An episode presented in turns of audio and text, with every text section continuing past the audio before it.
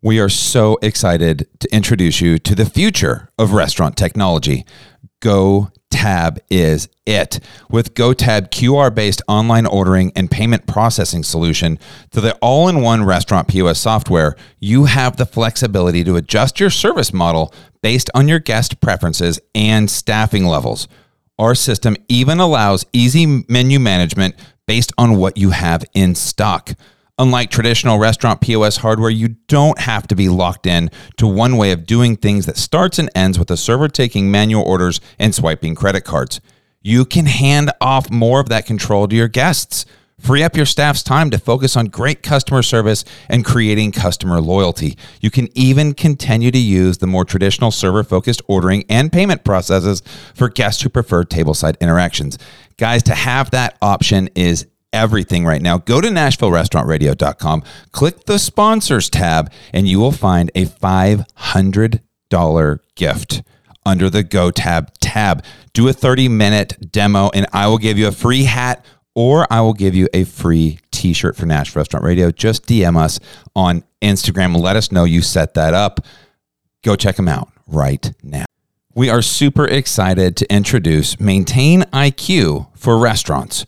Maintain IQ is a modern digital checklist system that simplifies your operations. They are designed specifically for restaurants. You can standardize, track, and manage food safety procedures, temp logs, daily checklists, preventive maintenance, and ongoing repairs.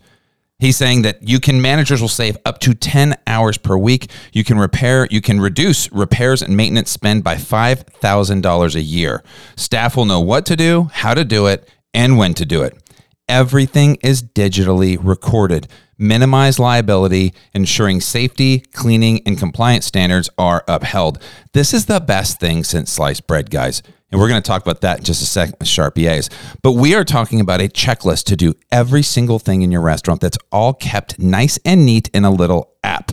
You need to call Will Jackson. His number is 888 534 0261 and set up a 30 minute demo. If you do that, I'll give you a free Nash Restaurant Radio hat or I'll give you a free Nash Restaurant Radio t shirt. Just send me a message on Instagram. Check out Maintain IQ. Welcome to the Gospel of Cocktail podcast. Now, here's your host, Kayla Ellis.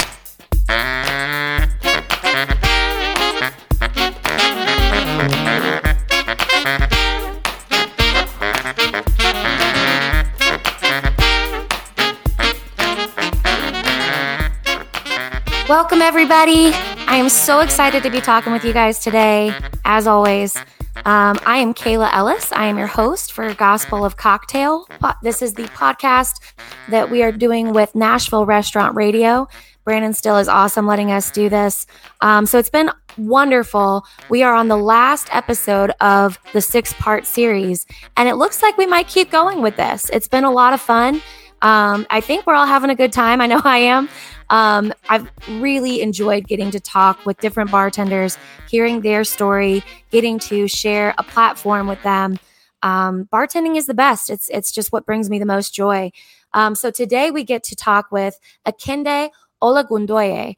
Um, he is absolutely incredible. And Kende, Akinde has been in the industry for quite a while. Here in Nashville, he's kind of a celeb. We all love him. He was the president of the USBG for a little while. Um, he is now at Mother's Ruin. If you want to hit him up and get a drink with him. Um, so we're going to get into it with him. Uh, we get into some deep stuff. I was really happily surprised with um, with the realness that he was willing to share and his vulnerability and uh, his generosity of his time. It was um, really special. I really am appreciative of it. So thank you, Akinde. I'm really excited to get into this with you. Uh, but I also want to tell you guys about this uh, group. Um, there is a group called Just.Glass, and uh, you can find them on justiceindustries.org um, I am so impressed with what they're doing. So they actually have a way to offer curbside pickup for all of your glass and recycling. Um, what they're doing is really inspiring. They're they're taking folks that um, have had trouble getting jobs in the past, whether it be um, you know class differences or getting out of uh, different difficult situations in life um, and they're giving them a job they're giving me a chance. So this is a really cool operation um, just.glass and you can sign up for it on justiceindustries.org that's the kind of stuff i'm down with. I'm so into um, finding new ways to solve problems and giving people hope for a better future. I mean that's just that's what life is all about. And honestly it's what we try to embody with this show. So i'm really happy to uh, get to have their sponsorship. Uh, it's a huge blessing and, and kind of an honor. It's really cool. So, um, without further ado, I'm really excited to introduce you guys to Akinde. Welcome.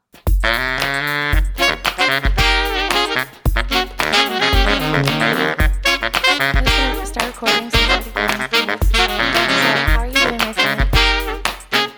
I'm so good. I've missed you. it's been a long time. Here, let's get that mic up real close to you. Yeah, I want to catch everyone. You kind of have to eat the mic. Yeah, you should. I wonder if why you don't. How about now? I don't. Oh, I See hear if you I'm now. plugged up. There you go. I hear you. Am I in? Yeah, yeah. All right, there we go. Howdy. Howdy. Um, well, yeah, I, I miss you a ton. I haven't seen you since we were possibly going to have you over at Oak. Um, and that was fun because I got to like work for you for like w- work with you for like a, a little blurb of time. Yeah, that was actually really nice. Yeah, it was cool. Um, cause you, um, I've, I've, you've been in the industry for a long time. Um, I've seen you around Nashville for a long time and we've like done different competitions here and there. Um, mostly I think I just see you at, uh, USBG stuff, the Yeah. United States Bartenders Guild stuff. Yeah, uh, so I have been in the industry for a long time. It's been 19 years now. That's So, awesome. Yeah. Uh, How much I of that like has it. been bartending? uh, 14 of it has been bartending. So the first five years I was serving, Okay. which I think is, I think it's a good way to get into it.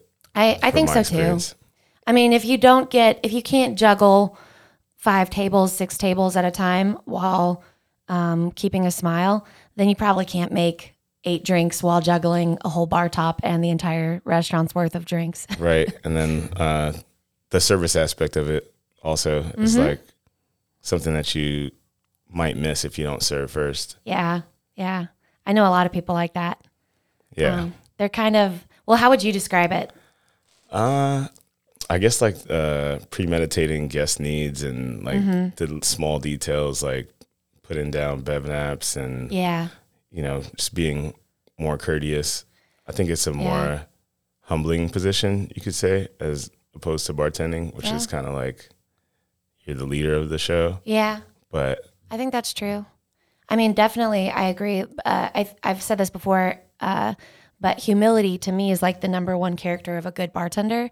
And we kind of treat it the opposite. Right. It's like more bravado. Yeah.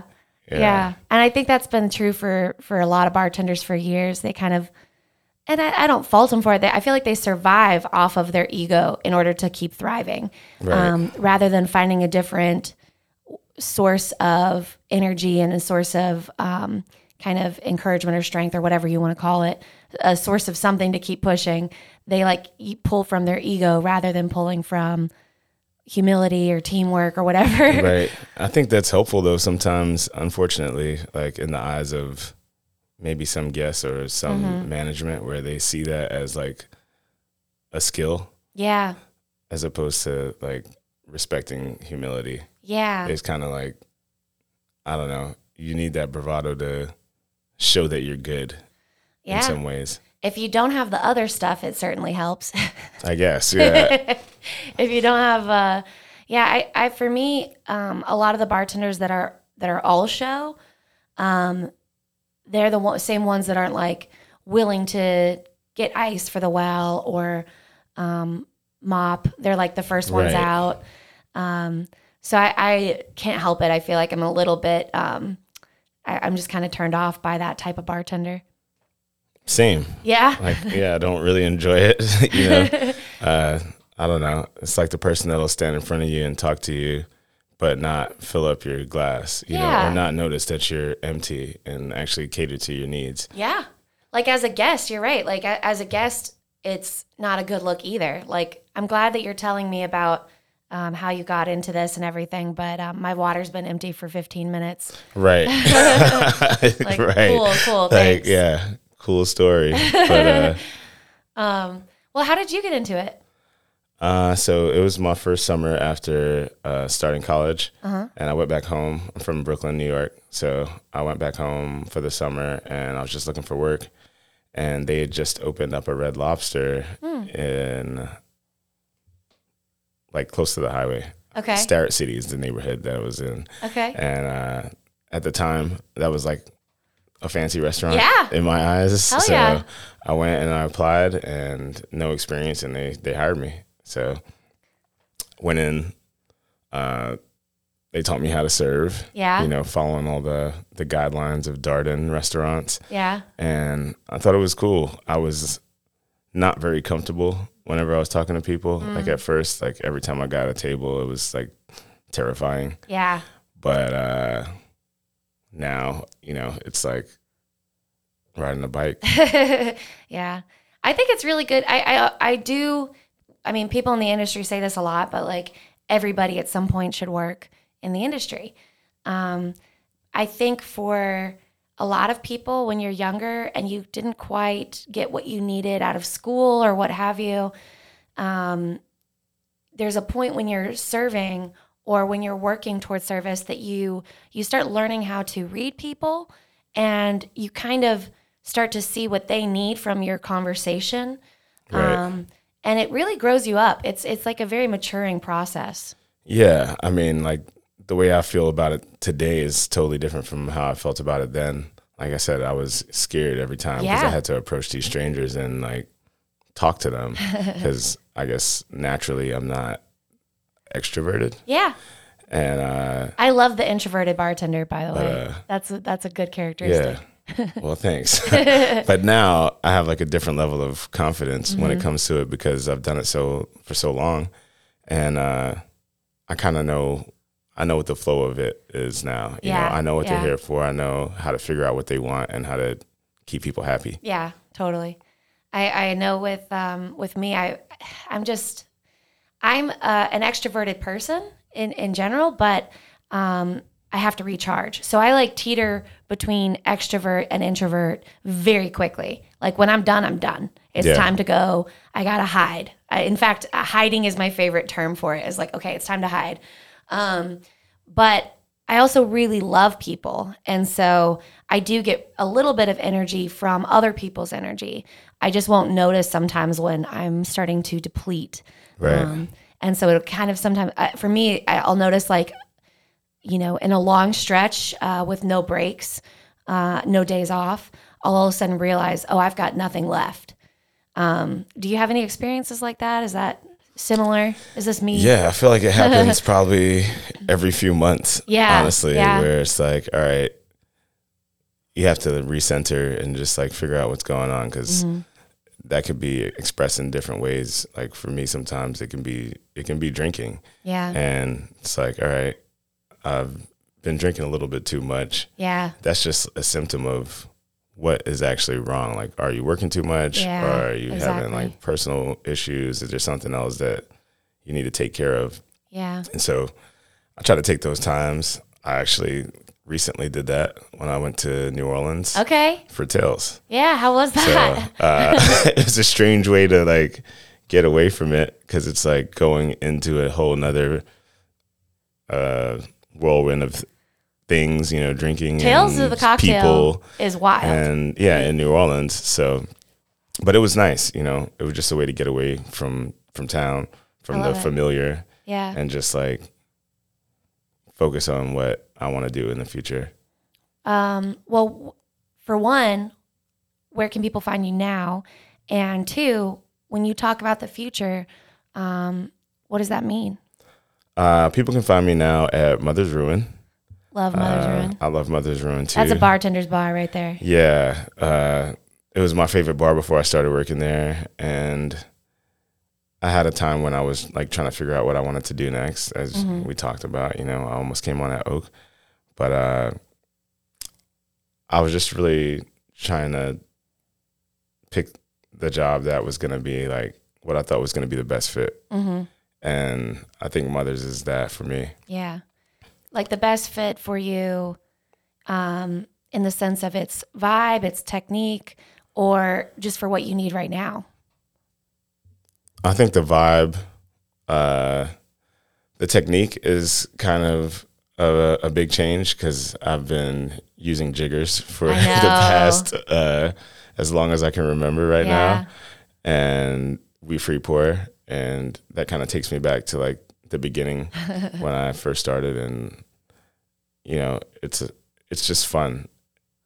That so like for our listeners who aren't in the industry, a jigger is how we measure everything. Um, it's how you get like a precise uh, pour, a p- precise cocktail. But when you free pour, you can actually achieve that too. It's it's a skill, it's a technique. Right. Um, it's sometimes looked down upon because a lot of people, when they switched or went into craft cocktailing, um, it was like live like live or die by that jigger. Right. Um, I do respect free pouring when people are like actually about it. Right. Uh, I think that's like one of the things that's kind of like perceived the wrong way because you still are measuring when you free pour. Yes. It's just on a counting system.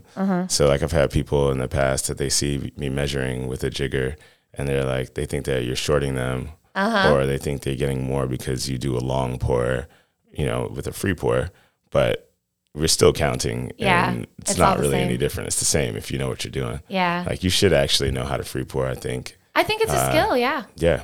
I do a free pour test out. Um, Mm-hmm. that is, um, not gonna lie, it's designed to fail. Yeah. um, where they have to do, um, and we cheer each other on. It's not like I'm waiting for you to fail. It's more of just like it's a hard test. Um, Right. But it's the equivalent of making um, two uh, cocktails back to back and two free pour two ounce pours uh, back to back. So it's um, in uh, covered glasses, so you can't see what your the inside of the glass.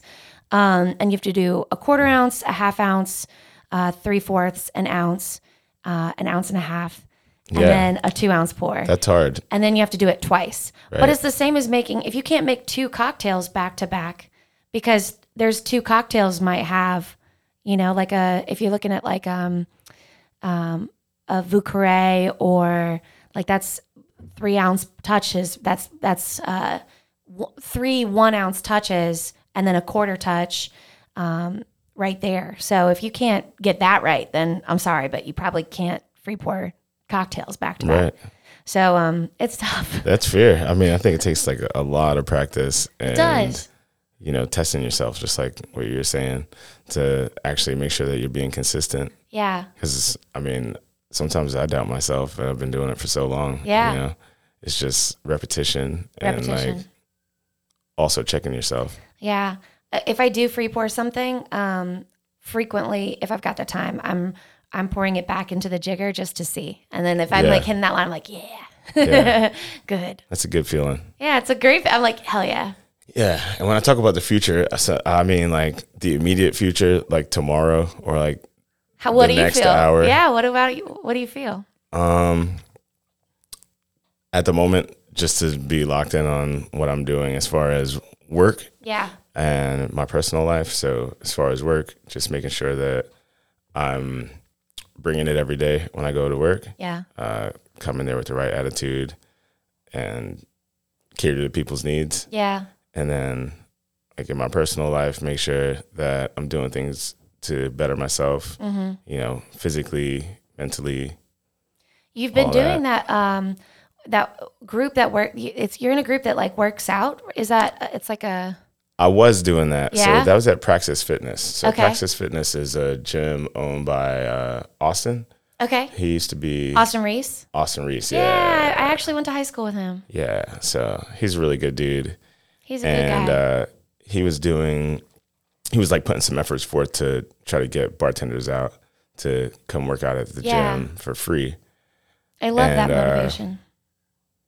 It's hard to be consistent with the It's gym, so you know, no matter what. Like, uh, if it's free, if somebody's paying matter. you, Yeah. it's hard to go to the gym consistently, especially with like late nights and With the life we live, it's personal so lives. and- hard. Yeah, It's so hard because I mean, we're like, if you're not in this industry, this may sound very ob- obscure or weird to you, but th- there's so many nights where we're working until 1, 2 a.m., and then you're still wound up when you get home. Um, so you're not falling asleep until 4 or 5 a.m. Right. And then you're sometimes doing a podcast all of a sudden at 11 a.m. right or the, yeah there's something there's like some tasting you have to go Yeah, to at noon or you know some kind of training Yeah. and right now i mean i'm getting home at like four or five in the morning Yeah. so Because Mother's is a late night spot. it's a late night spot Yeah. so it it it's challenging you know so uh I have a gym membership at the Y, Okay. but I don't really go. you know, what I try to, uh, Yeah. but I started doing my push-ups. Nice, so I'm like, at least I'm getting something done. Like That's when I get I out of bed.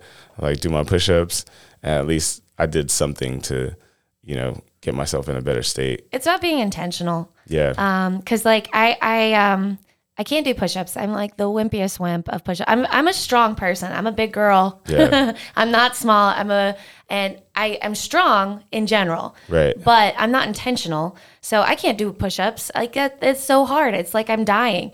I can do squats for days. Yeah. I can do that all day. But there's like a lot that, um, you know, I'm running up and down stairs with kegs occasionally. Um, when you're working in the industry, like you're you're standing for hours, so there's a certain level of exhaustion you hit where it's really hard to convince yourself to keep pushing in this other physical aspect to take care of yourself. Right. How do you deal with that? Like, I mean, we've talked about your personal and work balance. Like, it's not easy. What I mean, I fail at it every other day. Yeah, I feel like at times like I've thought about it as like being an athlete, our Mm-hmm. job, because it is extremely physical. You know, Yeah. you have to move quickly, you have to lift heavy things. And I think if you're intentional about like taking care of yourself, then you'll be like an athlete that's training for, for whatever sport it is.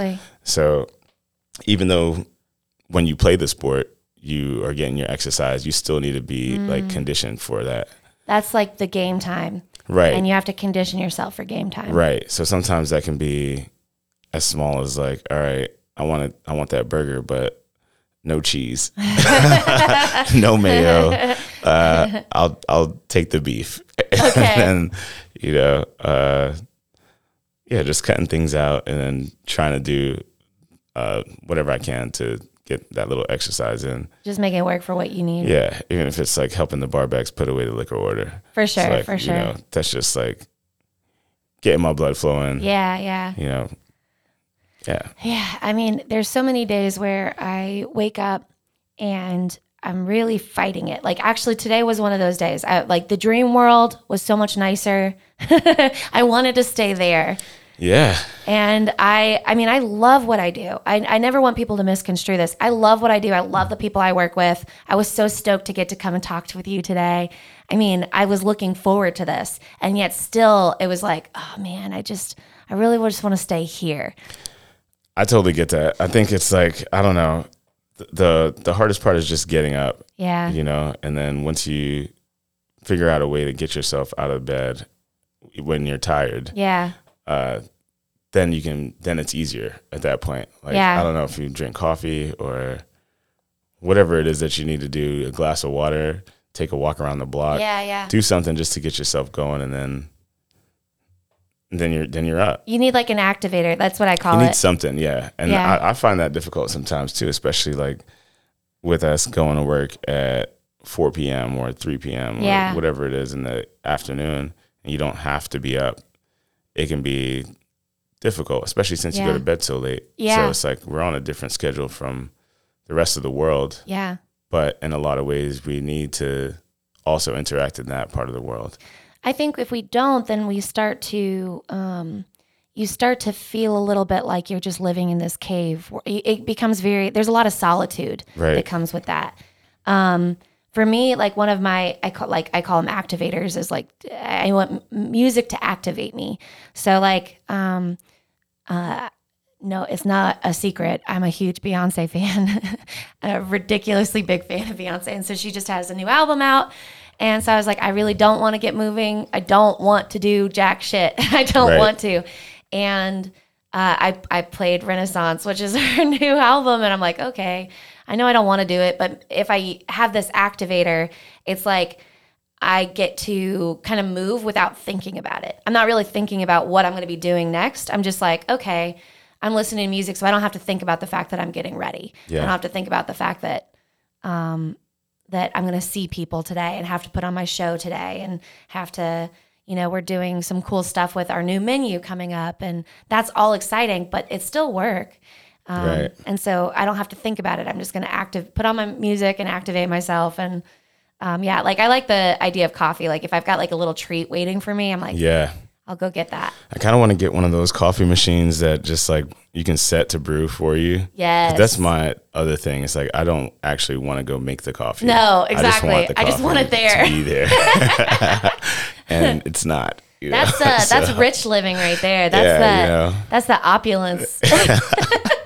Can all strive for Yeah. for, for richness. well, uh, speaking of opulence and richness, let's talk about this cocktail a little bit. So here, clink glasses. Clink clink. So um, I've got this this little drink. We usually do this at the beginning, but um, I didn't have Campari at my house. I was so bummed. I use I'm a, I never don't have Campari. That's like such a core ingredient.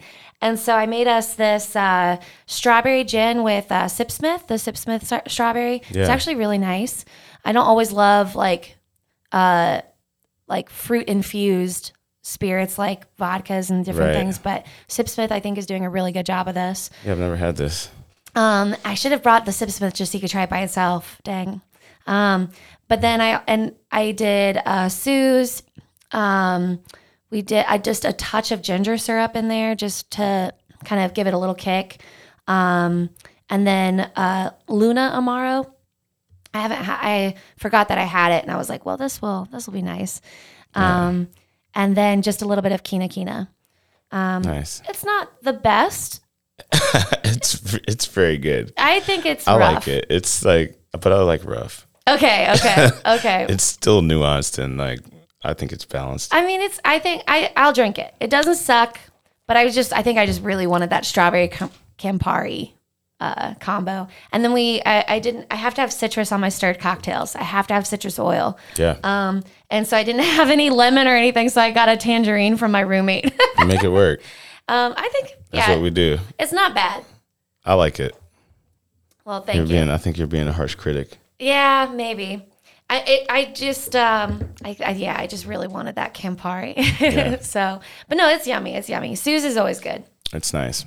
Yeah, Suze does a good job bringing the bitter. Um, what are your favorite cocktails to make?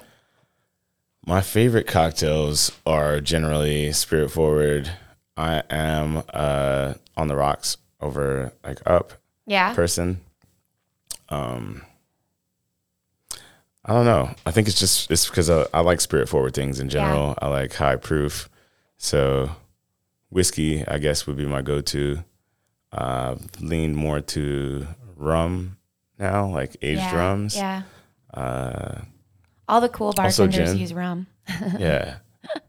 But Gin yeah, too, spirit yeah. forward for sure. Uh, Okay. I like making syrups Okay. of all kinds, uh, but used in small quantities okay. and things that are not going to overpower, but more like just complement. Just give it that little weight. Yeah, Yeah. Um, are you big into making tinctures? I'm not. Uh, not for any reason. I just never really got, Got too into much it? into making tinctures. I never got into shrubs, Yeah, yeah. but I like them. I just Same. never was in a position. I think I think some of it is like the way I came up bartending was I learned most of it on my own. Mm. So I so I started in New York as a server. Then I went to Huntsville, Alabama, continued waiting tables there until I got That's into the bar. Yeah, it was a huge switch. So I went to college at Oakwood University. It's a small Christian school in Okay. Huntsville. And yeah, like I said, I went, I was waiting tables.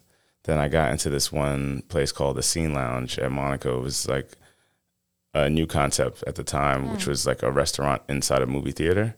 Oh, fun. So one of the bartenders there, uh, we worked together, and she would just like show me how to make drinks. Yeah. I had kind of learned a, a bit just from watching.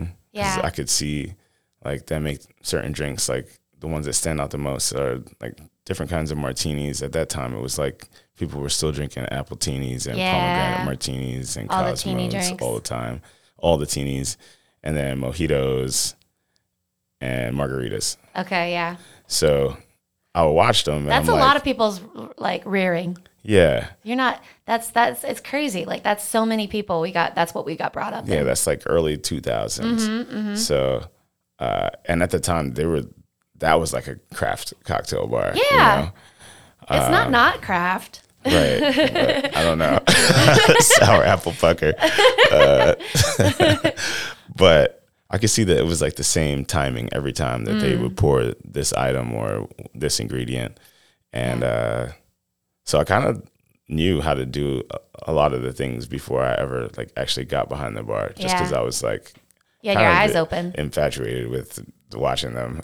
And Yeah. Then, uh, one of the bartenders, she wasn't really that much into actually making drinks. So she was, I don't even know if I would say that she wasn't into making drinks, but she was more like inviting to let me come behind the bar Gotcha. and to let me make drinks. You know, as opposed to some of the other guys, which would be like, "Nah, like, get what are you doing? Get back outta here." Like, get out of here." so she gave you space. yeah, she gave me space to actually learn and act, like actively make things. That's sick. So yeah, that was really cool. And uh, one day I go to work and it's a Sunday brunch, and the bartender didn't show up.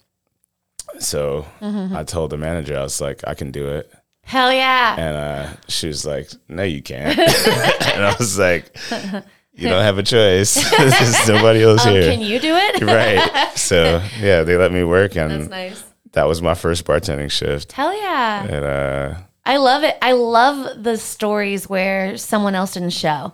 right, Like that's uh, Robert Chambers. Um, he was our first episode, and uh, he's awesome. He's just an awesome dude. But he had a very similar like the chef uh, got a little twisty on something Yeah. or other. Um, wasn't feeling right. Had some sort of accident. Needed to get out of there, and uh, so Robert s- stepped up to the plate, and um, he was like 16 at the time.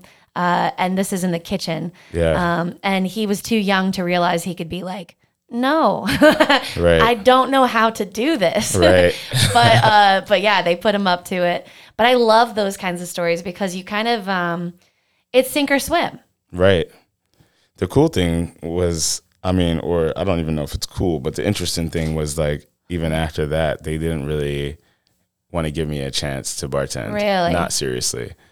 Until So like I kind of like pushed for it, and then they finally started giving me a shift here and there, and then you know I kept on learning from the other guys. There was, there's always going to be people that are going to be helpful, and then there's going to be people Yeah. that are resistant Yeah. to your growth. Yeah. And I feel like there was definitely people that were resistant to it, but then there were some really cool bartenders that were like helpful and just kind of guided me I think through the process. with um, yeah, I mean th- you're right. Like there's so many times where there's there's the people that lift you up, and then there's the people that because of whatever their own garbage is, whatever their own story is, they feel like they've got to make you fight as hard as they did. Right. or you've got to they gatekeep they're like no I, I it took me this long to get here you can't just walk in here and do it right. um and i think it's hard for me to explain to barbacks who or people in general who want to get into bartending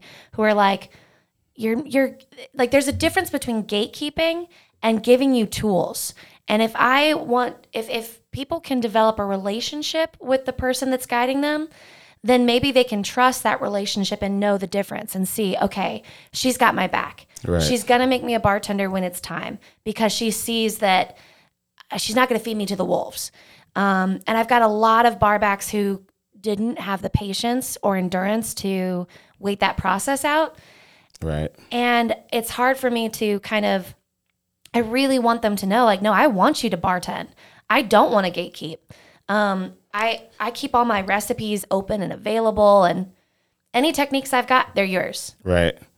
I feel like I'm that way too as far as like sharing, but I do uh sense sometimes in people that they don't want to go through the process. Exactly. And they just want to be, you know, they want to be at the end of the race as opposed to like actually running the whole thing. Yeah. And it's like for bartending, it's one of those jobs that everybody wants to do and everybody thinks they can do. And in a sense, anybody can do it, but you still do have to learn the steps yeah. along the way and like kind of going back to the service aspect, like don't forget, like this place needs to be clean before anything even exactly. gets started. Like we can't even talk about drinks yet. Like yeah, it's dirty.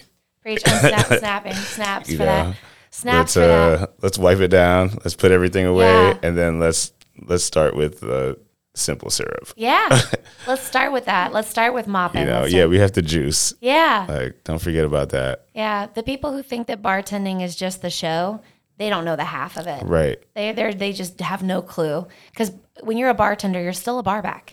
Right, and you're still a server. Yeah, you're still a barback and you're still a server. Yeah, and a dishwasher. a and a dishwasher. Plumber. Uh huh. Literally, uh, Michael Stevenson, one of our bartenders over at Oak, the other day was had his whole body underneath the sink and uh, unhooked one of the PVC pipes. Yeah. And just pulled out a clump of stuff that shouldn't have been there, straws, what, whatever. Right. Um, and then hooked it back up. And he was like, "Well, there you go." And the most gnarly aroma in the air. Yeah. It's like this is what we do. This is the job. That is, and I think just the glamour of it is what attracts people. Yeah. Because they don't yeah. realize necessarily what all goes into it. Exactly. Like, yeah, you are going to get dirty. You yeah. are going to be cleaning most of the time. Yeah. Like, I feel like I clean more than I make drinks. Absolutely, you do. and, uh, Absolutely, uh, that's do. fine. That's just that's the job. Mm-hmm. You know, you got to carry these heavy boxes. You yeah. got to do all that. Like I don't know. I'll make stuff at home sometimes too, and it's the same concept. It's like, all right, first we have to clean everything. Yeah. And then we can start. Yeah. But yeah, that's just the things that people don't really see or like realize goes into it. It's um it's fun to keep that a mystery to the guest. You know, we we don't want the guest to know what that takes.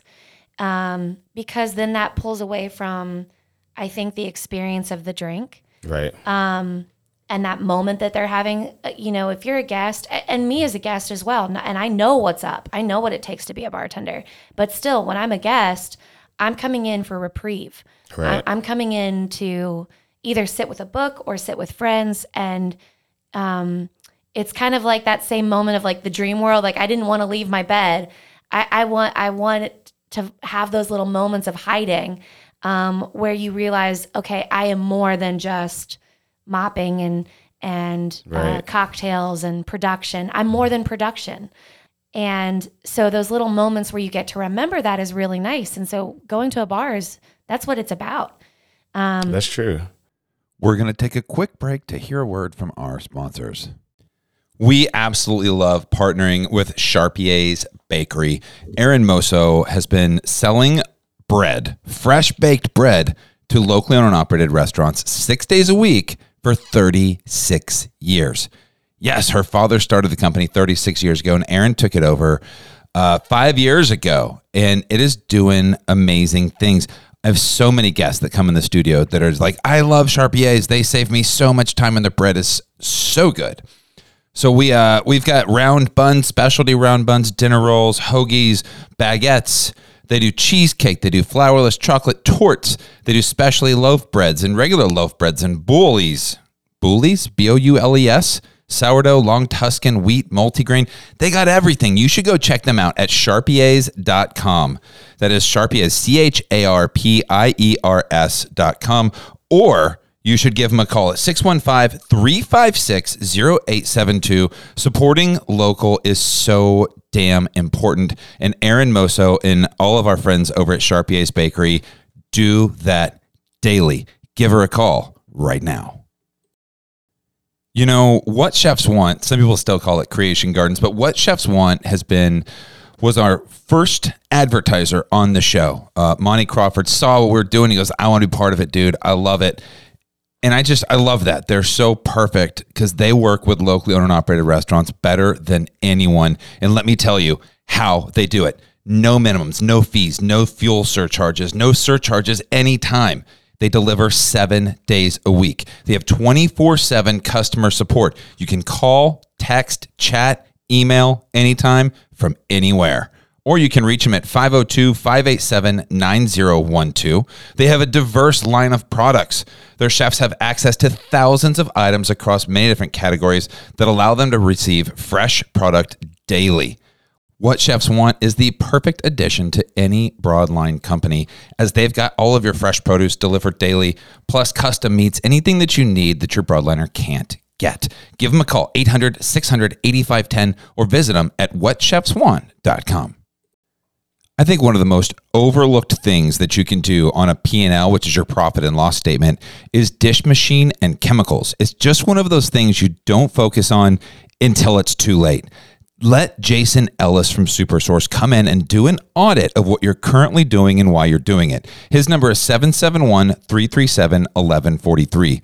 We believe here at Nash Restaurant Radio that every single thing that you do should be done intentionally in a restaurant. And allowing some company to come in and just fix your dish machine without you knowing what's really happening is exactly what we're talking about. The thing Jason does the best is he can help educate you on exactly what's going on with all of your dish machines and chemicals. He can do staff trainings to understand why you're using what you're using, again, to be intentional. They don't make you sign any type of contract. They are week to week and can get you a brand new dish machine with three free months of dish machine rental. You need to check them out. Go to NashvilleRestaurantRadio.com, click the sponsors tab, and then you will see Supersource. Click that tab for a special or give Jason Ellis a call at 770-337-1143. I think it's uh that's a sign that you're doing it well is if people don't actually notice. Yeah.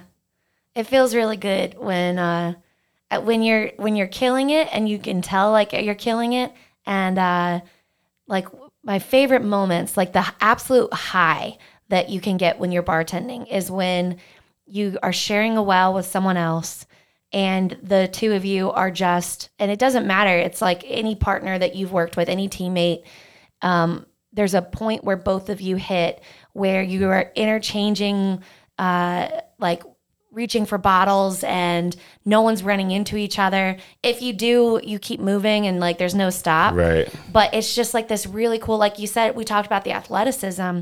Part of the athleticism of the job is kind of like that dance. Right. Um, it's just such a good feeling. I, like I don't know any high better than that. It is. And that's why I like I think it- like I always uh, go back to sports. I guess maybe because I just was raised on sports and I love Mm-hmm. sports. But it's like that dance and just like you know staying out of each other's way. Yeah, And it takes some time, like with a team in general, to like get to know each other's tendencies. Mm-hmm. And then once you know that, you know, it's like y'all y'all are not in each other's way. Yeah, Y'all are yeah. together. You know. you're like two sides of the same sword. Exactly. Yeah. Exactly. Like one of my favorite moments was at Skulls. Actually, I was working with John Jennings, and like Okay. we're both we're slammed, and we're used to being slammed. Like that was just our daily.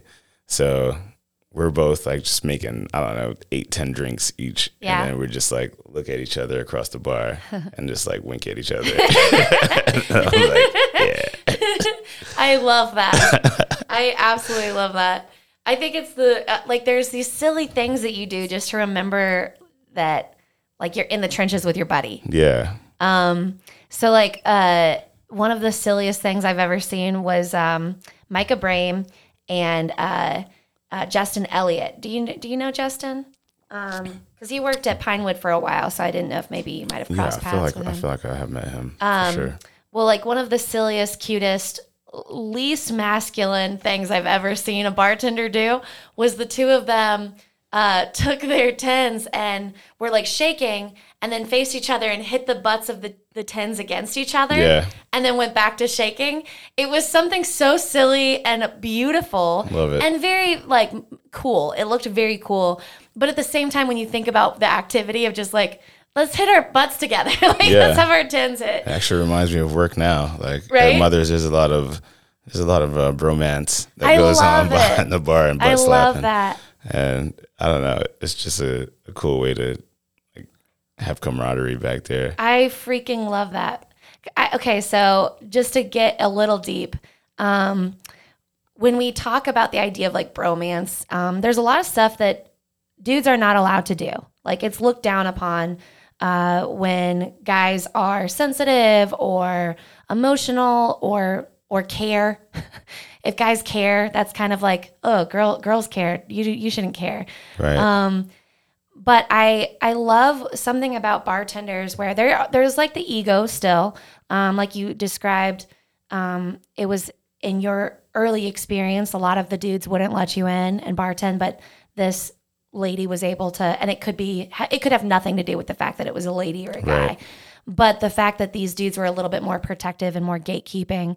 Um, there's something really cool when guy bartenders are just like open and, um, you know, me as a female bartender, as a woman, it's kind of crappy sometimes to like try to explain something to a guy because they're almost immediately in my face with uh, debate.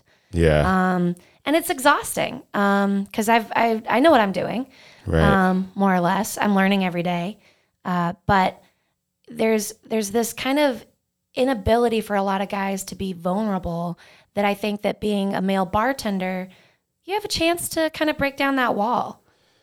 Yeah, uh, I don't know. I've worked with people that have had different approaches to that. Like I've definitely worked with a young bartender that was like brazen and knew everything, and even though I would try to be helpful, it was like he didn't really he wasn't receptive Yeah. at first, at least, Okay. and it was like conflict basically because I'm trying to show him how to do it better Mm-hmm. and he knows it already. And it's like, well, you don't. You don't. you don't. You I'm really trying to don't. help you. Like we're in this together. Yeah. But I don't know. I think you just got to learn what kind of gloves you got to wear to handle different people. Ooh, I like that. And uh that's that's like one of the difficulties of leadership in general I- is like figuring how how to get what you want out of each person and how to motivate people. You're preaching right now. It's hard. that's hard. Like that's literally the job for me. Mm-hmm. Um, cause like I, now that I'm in more of a leadership position and I have been for a while, um, I've been running bars for about eight years, um, and not in a bartender position for a while, uh, where I was just into in it to take. Right. um, and to just like take information from those above me.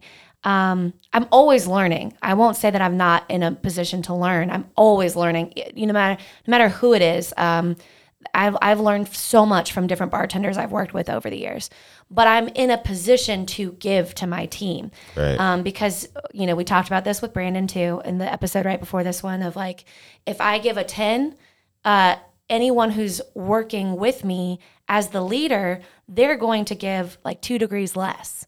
So if I give an eight, they're going to give a six. right. If I give a ten, they're going to give an eight. And then if you're a bar back, you might give four degrees less. So if I give a 10, they're going to give a six. That's just a general rule of thumb. It doesn't mean it's always true. But, um, but as a leader, I've always got to be ready to give more. And in reality, different people need different things. I can't try to talk to one bartender the same way I talk to another because they're not going to get the lesson. right. It's not going to click. There's there's no foundation for it. So I like your I like how you worded that. The different gloves, like you got to figure out which gloves you need to wear. Yeah.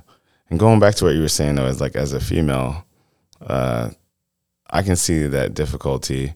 But like for me, I think I have like a unique uh, perspective because I basically grew up with all women. Yeah. Uh, I'm the youngest of three children Okay. that my mom had. And then, uh, so it was my two older sisters, my mom. I have another sister and a brother from an another mother. Yeah. And, uh, but mainly I spent most of the time with my two sisters and my mom. Okay. And, uh, I'm used to, that's what I know the most. It's Yeah. like, uh, communicating with women. So What's that like? Is there? I mean, a obviously, lot of there's. shopping. I was gonna say. I was like, we can go stereotypical with it. We can I be used general. to go to the mall a lot. really? Yeah, I used to go to Macy's very often, Hell yeah. playing in the clothing racks. Oh yeah, I remember doing that as a kid. kid, playing in clothing racks. Uh, went to church. Yeah. And I don't know. I mean, it was just normal to me. It was Yeah. like, so I never looked at women in like as inferior or Mm-hmm. Like people to be disrespected because Yeah. like my most respected figures were women. I love that. that makes sense. Yeah, I mean, there's a lot of times when um, when I'm out in this in the world. When I was growing up, I was that girl that I mean, I would have annoyed the hell out of you. I was so annoying. I couldn't help it. I just Yeah. because I was often told what I couldn't do, and um, I was very demure and quiet when I was around others.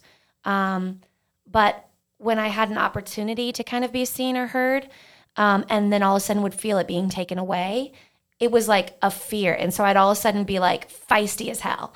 Right. Like uh, any, and I couldn't do, like, I was that kid that for some reason thought I could be a, a, a the, I was going to be the first female uh, basketball player to play in the NBA. Uh, okay. that's that's tough. that's tough. I was like five years old when I was having that that Yeah. dream because my dad was super into basketball, and my mom and dad told me a lot that I could do whatever I wanted. I, I that I was capable of doing whatever, um, and so I really appreciate that from them that they never made me feel um, like I was incapable. Um, but at the same time, we lived in a bubble. We were in a very um, like like we you talked about going to church. I I, I don't have anything wrong with going to church, but a lot of times if you are in the wrong cultures, sometimes it can be a little cult like and you can miss out on the heart of the message. Church is not inherently bad, right. but it can get bad. I fully agree. So I grew up Seventh Day Adventist. Uh, go to church on Saturday. Yeah. Keep the Sabbath holy. Yeah. uh, and it definitely caused problems like within our household at times where I questioned it where I'm like is it more important that we go to, to church or that we are a happy family Mm. you know and then definitely like going to a Seventh Day Adventist school that like changed everything uh, as far as my perception of it because Yeah. It was like I went to public school my entire life. Then I went to Seventh Day Adventist school because my mom wanted me to go to Seventh Day Adventist college. She was like, she wasn't going to pay for anything else. Else. Yeah. So I basically, I'll tell you a little story. So my junior year of high school, I got a scholarship to college Okay. f- from my PSATs. So I Oh, had yeah. full tuition scho- scholarship, and I knew that I could only go to the seven day Adventist school, and so it kind of just took away my motivation for school. Yeah. because I wasn't able to go where I wanted to go, Yeah. and uh, so I stopped going to school pretty much for my senior year. I would show up to school at fourth period. I had I, I was scheduled uh, first period through eighth period Uh huh.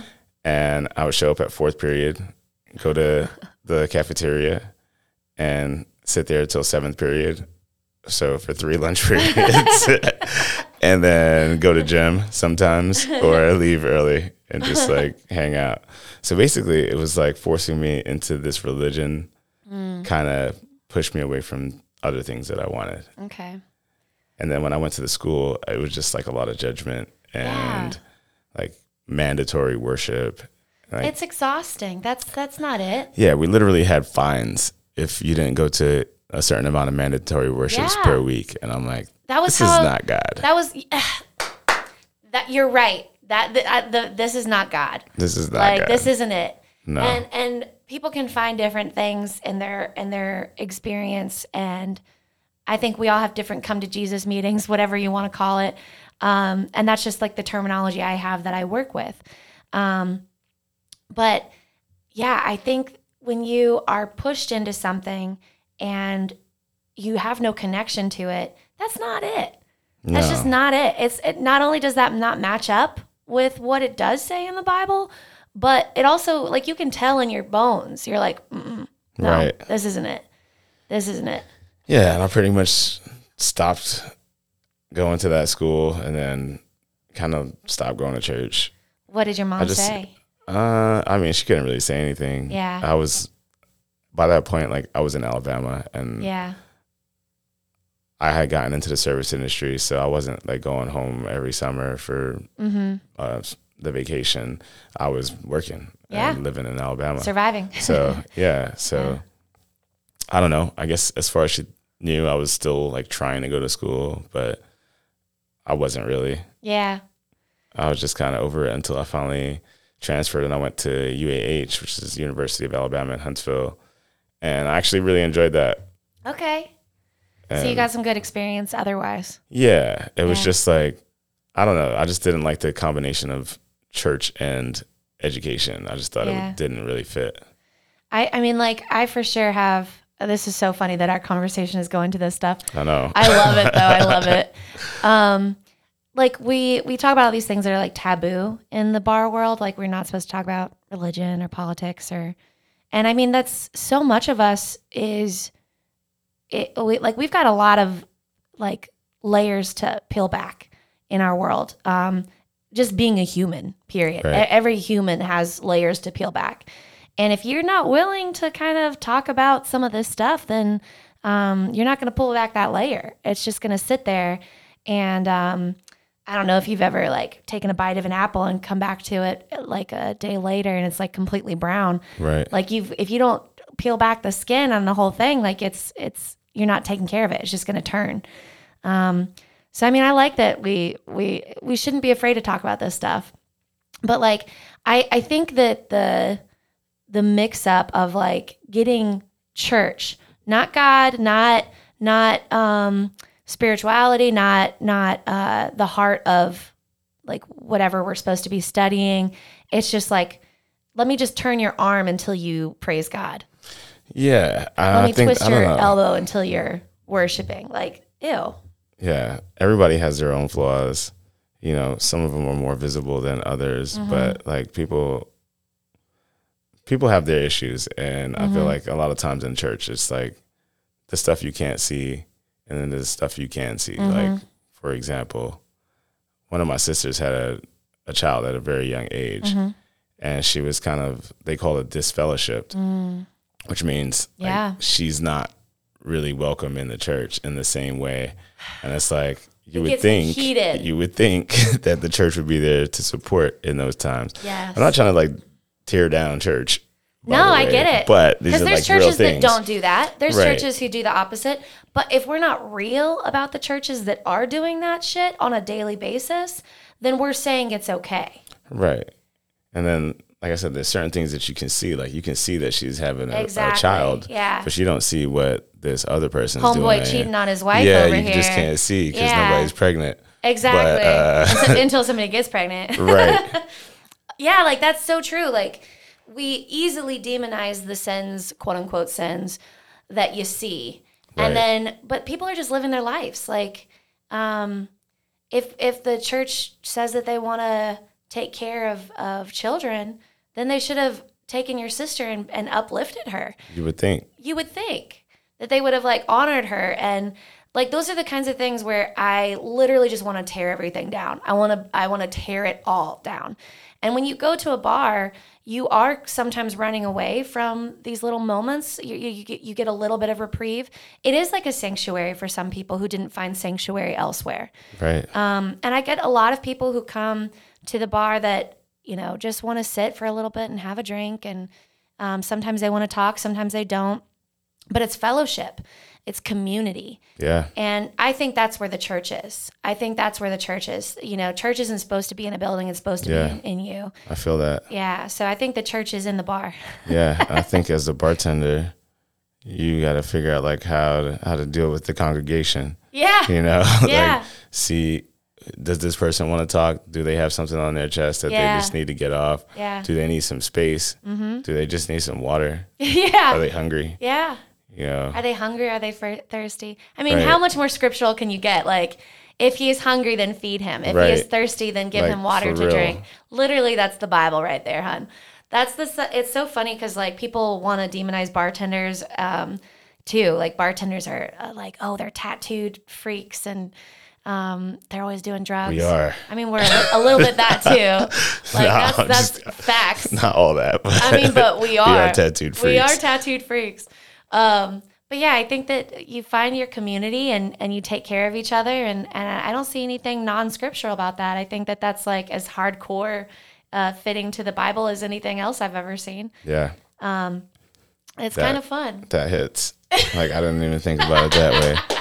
But like And even I don't your know. buddies. Hmm? Keep going, keep going. Oh, I was just gonna say like one. This is getting, I guess, a little deep, but Let's take it there. Let's this take was it there. uh at my mom's funeral, uh-huh. right? The preacher or whatever, he just like kept on mentioning hospitality the entire time about my mom's hospitality, and Whoa. I was like, it that never had really resonated with me. That I don't know, she was perceived that way. I, I remember growing up, like we would always have, I don't know, youth and elderly people coming over after church or whatever to for dinner, or my mom would always look out for people like that. Wow. But I don't think that necessarily resonated with her clicked. when it comes to like what I do, Mm. Wow. Oh which is the same thing. Yeah. You know, it's just in a different in a different building. Wow. That like blows me away. That like like leaves me speechless. That's me too, kind of. but yeah, it was like I don't know. It was crazy to me, just like the amount of times that it was like hospitality, hospitality, and I'm like, that's that's what I do. Yeah. It makes me I, I mean like it does bring a tear to my eye because um cuz she shines a light through you. And so I really Thank think you. that yeah, I um every time I've ever worked with you or encountered you um whether I've been a guest at your bar or you know seen you out in the bar world, um I think you bring a special light. And um and I definitely think that that's uh, something that she embodied and um, and you know, it sucks to have disagreements with people that you love and stand on different sides of a fence when it comes to beliefs. And um, I, I experience it too. I love my mom to death. I love her. Um, but there's lots of things that we don't see eye to eye on, and it sucks because I'm like, damn it, I just want, I just want my mom. Yeah. um, and it's it's hard. I think what we do is just like it's a misunderstood profession, Mm-hmm. and like I don't know, I don't know that it's easy to explain it or even possible unless Yeah. people can really, I don't know, experience it. Yeah, Maybe more than not, maybe not even just one time, like coming in it, but like Yeah. seeing you in action multiple times. yeah, Like I don't know, my dad and my sister. So my dad came to the Continental when I was there, and that was the first time. I saw the pictures. Yeah, and that was like 19 years in. Wow. he came and saw me at work. What did that mean for you? It was special. Yeah. It was really special. It was like I don't know. I don't know if you remember the caption, but it was like my dad. He was always like, "How's school?" Yeah. And it's like I'm not in school. Like, you Dad. know I'm not in school. not in school. I'm working. Yeah. But and you know, like I said, if you if especially if you're like not a part of the industry or if you're not familiar with it, then the way it's perceived is like it's not a good job yeah. or it's not like a respected job. Mm-hmm. So I don't know. I would encourage people to to look at it differently. Yeah. That's honestly what this whole series has been about is, you know, not just letting the, our guests and the people outside of our industry see our value, but we got to remember our value because we've been told it over and over that this is less than. So, my whole mission, my whole heart for bartenders is because this is the sphere of influence I got. So, I really hope that every day someone recognizes deep down, I do something cool. I'm doing something special. Um, I'm worthy Right. and what my work is is worthy. Um, it you know our culture is so into production, like whatever you make, that's what how you should define yourself. Um, whether it's dollars in the bank or you know numbers of people that come and, and know you. Right. But ultimately, when you start to see you're worthy, even if you're just making one drink for one person, um, and you know that that was just a moment that you connect. That moment was worthy. Right. Um, and all of these kinds of accumulations of moments, you start to remember it. You start to be like, oh, right, I know who I am. I know, I know who I am. I know what's up.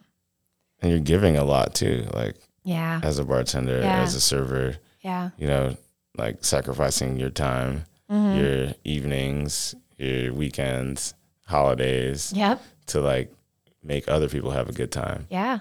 And there's definitely value in that. Yeah. I think the reason that sometimes that, that for some reason this occurs to me that like why the rest of the world might see it as less than is because maybe they think uh well you can't do another job. You couldn't do something else. And that's number one a lie. Flat Right. out I could see myself in other jobs and other industries. Um, I landed in this one though.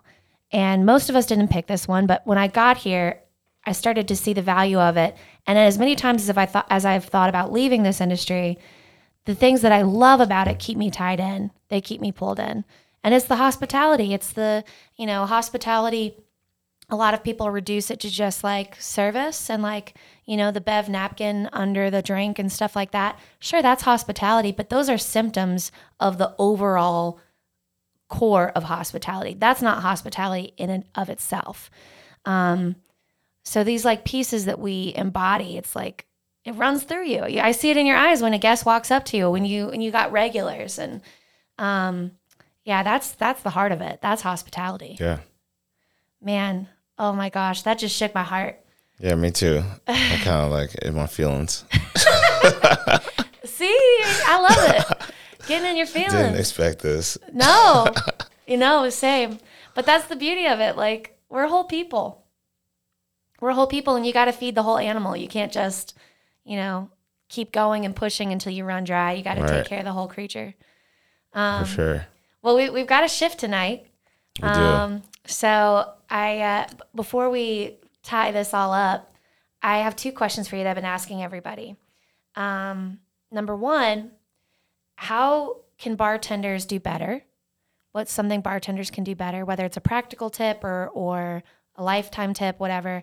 And then number two, this is kind of a bigger question. It's a little bit tough for some folks, but um, what could the industry be doing better for you? What can bartenders do better? I would say pay more attention, Mm. uh, like to people's needs, to like the state of the room, and like take care of what's mo- most important at the time. Yeah. Like a lot of times, I'll notice like bartenders that are just like not really focused on what they're supposed to be doing, which is serving people Mm-hmm. and like getting caught up in conversation and things like that, or just like on their phone, Mm-hmm.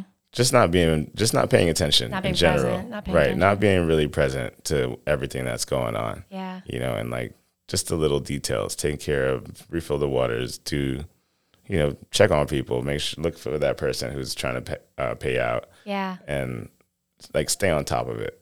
Yeah. I would say that, and also being patient with people, which sometimes like I've had uh, difficulty with, just because I mean we're people too. Yeah. But I try to like remember that not everybody is a restaurant professional. Not everybody knows exactly how to behave or how to order Yeah. and things like that, or knows what you know in- ingredients are. Sometimes you just have to explain things to people with like and be gentle. Mm-hmm. That would, that would be like my main Be gentle. my main things. Yeah, be gentle with the people. yeah. They're trying to have a good time. Your job is to kind of, or our job is to like help them along. Mm-hmm. So just like remember that. Yeah. That's part of the whole meeting people where they're at, it sounds like. Mm-hmm. Yeah. And then for the industry, what could the industry do better for for me? For you, Akinde for Akinde. Hmm. Okay. you've got a Okay. real, you've got a real big grin on your face. I can see the I wheels think turning. that the industry has gotten better at this, but I think sometimes people don't get a fair shot at things that they've earned, Mm. and I feel like it's taken me some time. But like here in Nashville, I don't think that I have too much of a difficulty with it anymore. Mm-hmm. But Like definitely when I first moved here, I would drop my resume and like try to interview for bartending jobs, and nobody would hire me as a bartender. Mm. Uh, it would always be like I don't know. They would refer me to the service manager to maybe be a server. Uh, I actually got hired at this one place, and they hired me. They said they didn't hire bartenders straight out, and so that they would hire me as a bar back. Yeah. And then they didn't communicate. I kept on trying to communicate with them, and then when I did communicate with them, they were like, "Oh, we just hired some servers and barbacks, and we have this new position that we're able to offer you at this time, and it is a busser position." Oh my god. And this is like 15 years in already. At that point, like You've been you've been in this industry for 15 years, and they're like, "Oh, we can yeah, you a like boss." I had actually had like achievements on my resume. I had managed a whole bar, and they were that's what they were offering me, and it was like Ew. I didn't really understand it. Yeah. And I mean, you did mention uh, like interviewing minorities and things of that Yeah. nature, and that was like the first time that I really felt like I wasn't given a fair shot Yeah. as a black male. Yeah. Like I've never been that person really to think that way, but I just didn't really understand. There's nothing wrong with it because I mean, you know it when it's happening. You know it because like so. Um, I'm not speaking obviously from personal experience. I'm a white woman, but my little sister is Asian and um, just the most amazing, beautiful soul. I love her so much. And um, when COVID first struck, um, there she went to a restaurant and this guy was such a jerk. He was like flipping her off and like she left and she was like she knew it was because she's Chinese. And um and I feel still upset that I even questioned it, but I was like, "Are you sure that was it?" Because I was like, you know, maybe maybe you cut him in line. Maybe like, please don't let it be this. Right. And that was my mentality. But she was like, she just gave me this look, like, Kayla, I know. And I was like, a herd. Check, checked myself. I'm like, no, you know. You know the difference. You know when someone's messing up, when, when they're racist. And we're all racist. Just honestly, everybody needs to know. Don't be more scared of being called racist than the things that that's racist. Don't be more scared of the title. I'm racist. I'm I'm in a culture that's racist. That's the facts. So I've got to check myself regularly to be less racist because there's no such thing as not being racist um, when you're in a culture that was born from that. So I got to check myself. So there's nothing wrong with thinking that way, but I can also see like our culture has like, oh, he's playing the black card.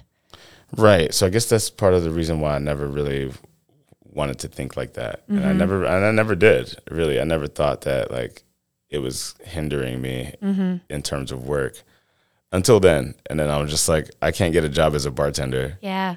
Like, why not? What's happening? why not? Yeah. They're hiring. They're hiring. I went to yeah, one of the first places I went. They were hiring. I knew they were hiring. And like I wasn't getting hired. Yeah. Even though like there was a girl that was there that uh she had kind of taken the job but then was like didn't want the job. And so I knew they had they were looking. But that guy referred me to the service manager and was like, You could be a server, but I don't really see you as a bartender here. Wow. Even though my resume is like Clearly bartender. you're a bartender. bartender. So I don't know. I'll say yeah, the industry as a whole, which I think is doing better, but Yeah. give people a fair shot. We got to be intentional. not based on like yeah. race, looks, Yeah. anything like that. Like, Yeah. you know, do you have what it takes to do the job? And that's the most important thing. Robert and I, uh, in Robert's episode, we talked about um, creating opportunities because a lot of times people of color don't even feel safe or comfortable coming to apply for a job in some of our spots. And so, how do we change that? Like, how do we make ourselves more approachable so that really talented, awesome human beings that are incredible teammates and coworkers can feel safer to come apply? Um, so, like, that's part of it too is like, you know, seeing people when they come to you, but also how do you make yourself safer in the first place so that people even want to come to you?